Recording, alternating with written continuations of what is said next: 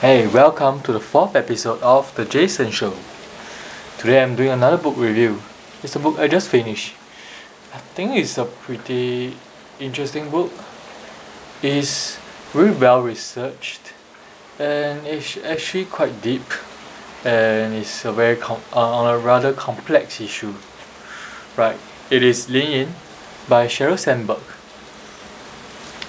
A few years ago, it was very famous, being widely publicized, since she's one of the few COOs holding such a high position within Fortune 500 companies. Actually, the copy I'm reading is for graduates, Lean In for graduates, with some tips on uh, going to the um, employment arena for the first time. But by and large, it's mostly the same as the original version. So, if you want to pick up the book, you can just go get the original version. And if you're graduating, maybe you can consider this version as well. Right.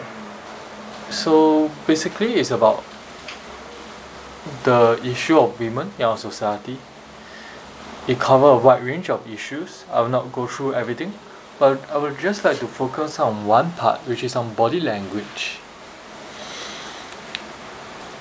I think it just it doesn't apply just to women but to men as well.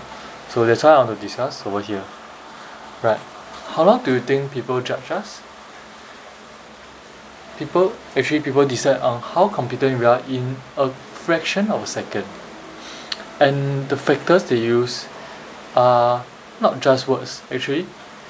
You probably know that words only take up seven percent of how people judge us. And the rest is body language and presentation. Presentation make up 38% and body language take up 55%. So what this say, what this is saying is that body language take up the majority of what people perceive us. And that's why it's so important to to have the body language suited to the scenario that we are in. And mainly we can classify the body language that we have into two different scenarios for two different occasions. One is to be authoritative when we play high, which I'll explain later, and two is to be approachable and playing low. Right, we all know when to be authoritative, probably. For example, if you are a manager or you're in a senior position, or even your employee, you are presenting to a group of people, or you're in school, you're doing a class presentation to your fellow classmates. This is a time to be to be authoritative, to be confident, to be firm in what you say, and that's why you all this is called playing high. So examples of this includes keeping a still head, speaking in complete sentences, hold eye contact while talking, uh, move smoothly around, occupy maximum space, be it your hand gestures and your feet uh, comfortably apart, probably shoulder width.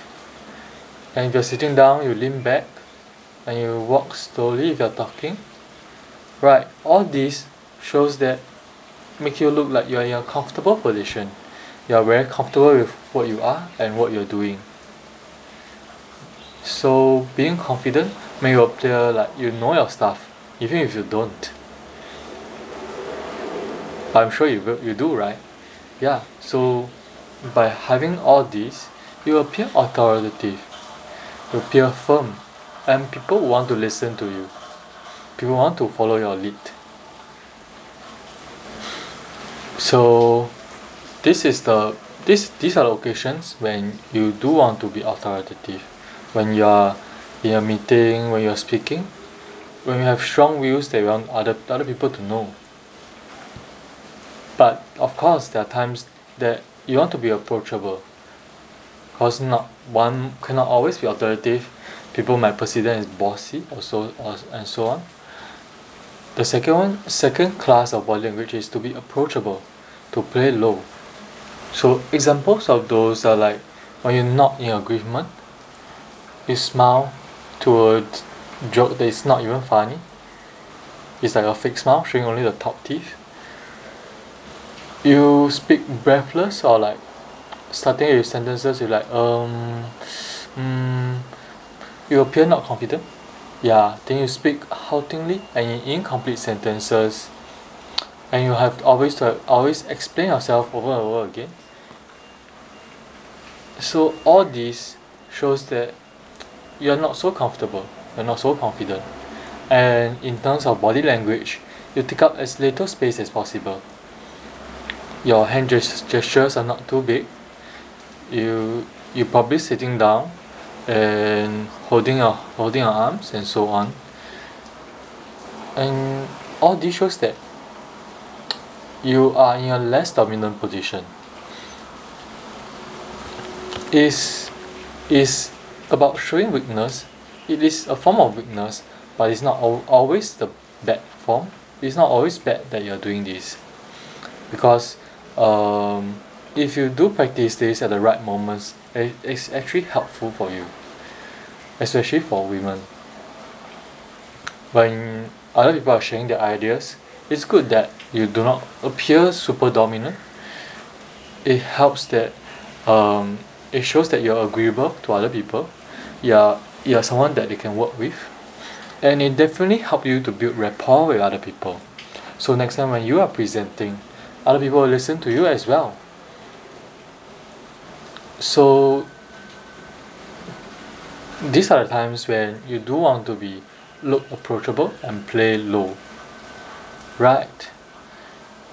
So to be so in sum, to be perceived as authoritative, we act high, and to perceive as approachable, we act low. And we do not have to try to act high and low at the same time, but we should match our body language to message or intention to the dynamics of relationships, interactions, and outcomes. And one additional thing I would like to talk about is quite interesting study about male and female leaders behave when they behave the same but they may have different outcome in terms of how they are perceived. So women who appear competent are often perceived as less likable by men. It's, that's rather weird, right? They're both competent but people judge them as less favorable. Women considered likable are often thought to be less competent, while men don't face this trade-off. So this this situation is of course backed up by uh, case by a study by Columbia Business School. It's a study on Heidi and Howard, where two group of students are given a case study on this person. One is Heidi and one is Howard. And after they read through the information, the case materials, the readers um, receive a survey on how do they perceive Heidi or Howard. And surprisingly, people seem to trust Howard more. People like like Howard more, and when choosing which one do you want to work with as a possible employer employee candidate, most of them choose Howard. They'll say that Howard is, seems more authentic, more friendly, and more approachable, despite both of the cases exactly the same except for the name change. Right.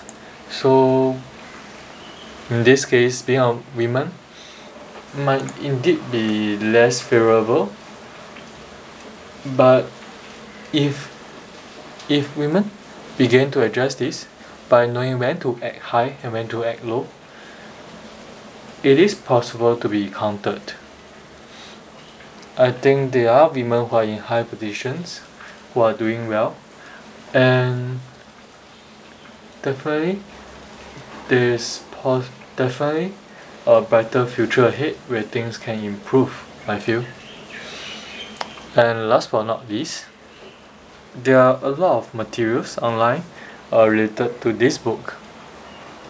Actually, there's an entire organization uh, where Sheryl, I believe Sheryl started it. All of them are fighting for women's causes. So it's on the website. It's called leanin.org slash education where you can find out more about um, their causes and how to improve ourselves, especially for women. Right. That's all for the book.